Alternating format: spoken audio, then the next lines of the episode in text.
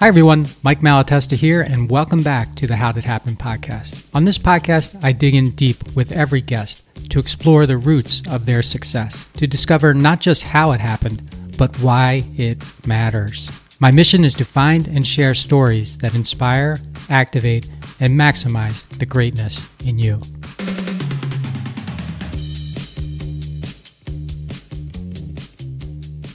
Everybody. It's Mike, and this is the How Did It Happen podcast solo series. The short episodes that I do every Friday, they drop every Friday.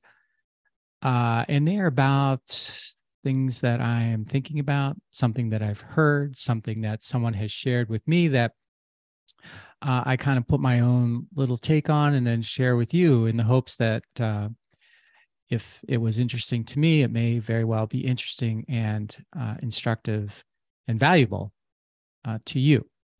And if you're familiar with the show, on Mondays, I do longer uh, conversations with um, successful people from all walks of life. Those shows are about an hour. And um, in those, I get to really dig dig into how it happened for them, how this the success happen for the person on the show.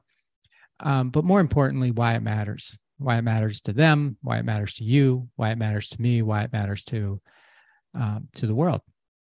Um, so if you haven't checked that out, please um, feel free to check that out on Monday. So this episode, I'm calling "Not Quite Quitting." Not quite quitting. This little play on words there because quiet quitting, you've heard of that, right? Quiet quitting is the like the quote unquote new human resources or HR phrase of the year. A phrase that I, I think was born in pandemic times. And while the phrase might be new, its sentiment, like what it's designed to describe, is far from new. And here's what I mean I've been an employee or a business owner for more than 35 years. And damn, it hurts to say that. That's a that's a long time. Um, but anyway, that's the truth. And from either perspective, either either as an employee or as a uh, a business owner, I can say for sure that people have been quiet quitting forever. And when I first heard the term, I thought it meant that people, I thought it was meant to describe people that people were quitting, quote unquote, quitting by working from home or just not doing the work. Um, now, that's new. Uh, that's new. But as it turns out, at least at least as I understand it, if I have it right, quiet quitting doesn't mean that at all.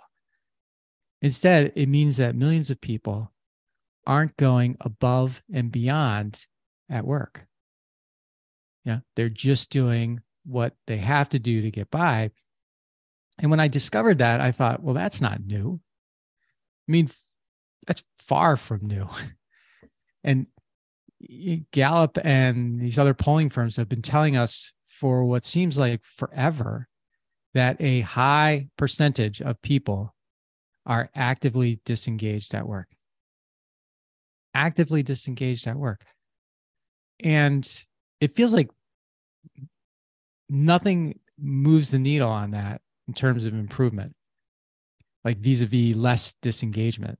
The the the numbers always seem to come out and they they just don't seem to move no matter what businesses do to move it. Um, and I know that that was something that I've struggled. That is something I've struggled with my whole career. Is is what do you do? You know, what do you do to actually move that needle and i know there are a lot of experts to, out there who probably have have not actually done it themselves but who can tell you you know what they think you should do to keep people engaged. But i feel like um, no matter what you do there's always going to be a, a group of people who just aren't going to be fully engaged. But um, that's another story that for another podcast. Um, with the quiet quitting thing it's like to me maybe calling it something new quiet quitting instead of active disengagement, for example, uh, will be the thing that unlocks movement towards improving this disappointing metric. And I hope if if it does that, then I'm I'll be a fan of of this whole quiet quitting thing. And let's face it, quiet quitting is a much catchier name for sure than active disengagement or than disengagement. I hope so, but I have to I have to admit to you that I'm a little skeptical. Because employees are people and people are a fickle bunch. And no matter how much we have to be happy about, like we have freedom, we have music, we have books, we have games, movies, etc. And yes, we have work too we get a lot of enjoyment, or is it satisfaction from focusing on what we're not happy about? Unfortunately.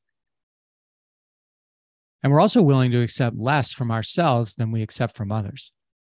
Like our kids, for example, when's the last time you told your kid not to go above and beyond or not to cooperate and help others do their best? Have you ever done that? I know I never done that. So back to my 35 years of experience. Yeah, that hurts. Yes, some people have been quiet quitting forever. I don't know what you can do about these people, but I believe they are a small number, way smaller than they're made out to be, way smaller than justifies a new description. Most people, and that's most capitalized M O S T, most people, and I mean by a wide margin, want to contribute to their work, to their coworkers, to their company's customers, and yes, even to their companies in a meaningful and cooperative way. They may have good and bad days, and let's face it, who doesn't? But they are on, light switch on, more often than they are off, light switch off. So, what should we call them? The quiet stayers I don't know. It's not a really good word. That's not a really good phrase, but it's the best I could come up with. So, are you paying attention to and are you celebrating your quiet stayers? Or are you spending all of your time trying to fix the quiet quitters that may be beyond fixing? So I'm interested where you come down on this. I come down on this. I want to spend, I want, I, I desperately want to convert quiet quitters or disengaged people. I want them to be um, quiet stayers and I want them to be engaged. But I really do think it matters more for me to focus on the people who are in the game, who are the quiet stayers, who are engaged, because those are the ones that are going to help me achieve my mission in life and those are the ones that I think are going to help you achieve your mission in life as well. And as for the quiet quitters, I don't know what to do about them. I don't know what I owe them. I don't know what I can do to make them happy. And maybe there's nothing. Um, but I wish that people would, I wish that more people would be quiet stayers. Make the best of the situation that you're in. You chose it. Let's face it, you chose it. It didn't choose you something to think about. Thank you so much for investing your time with me today. Uh, I'd love to hear from you if you have anything to say about this episode or any episode. Uh, you can reach me at my website. It's just my name, mikemalatesta.com. Uh, can hit me up on LinkedIn. Uh, if you have not or are not subscribed to the podcast, please consider subscribing. Hit the subscribe or the follow button on Apple or Spotify or wherever you get your podcast. I do appreciate you investing your time with me. I know it's valuable, and my job is to bring you valuable that makes it make sense, value that makes it make sense. So until we meet next time, please maximize your greatness and make your future your property, a future that you want to own.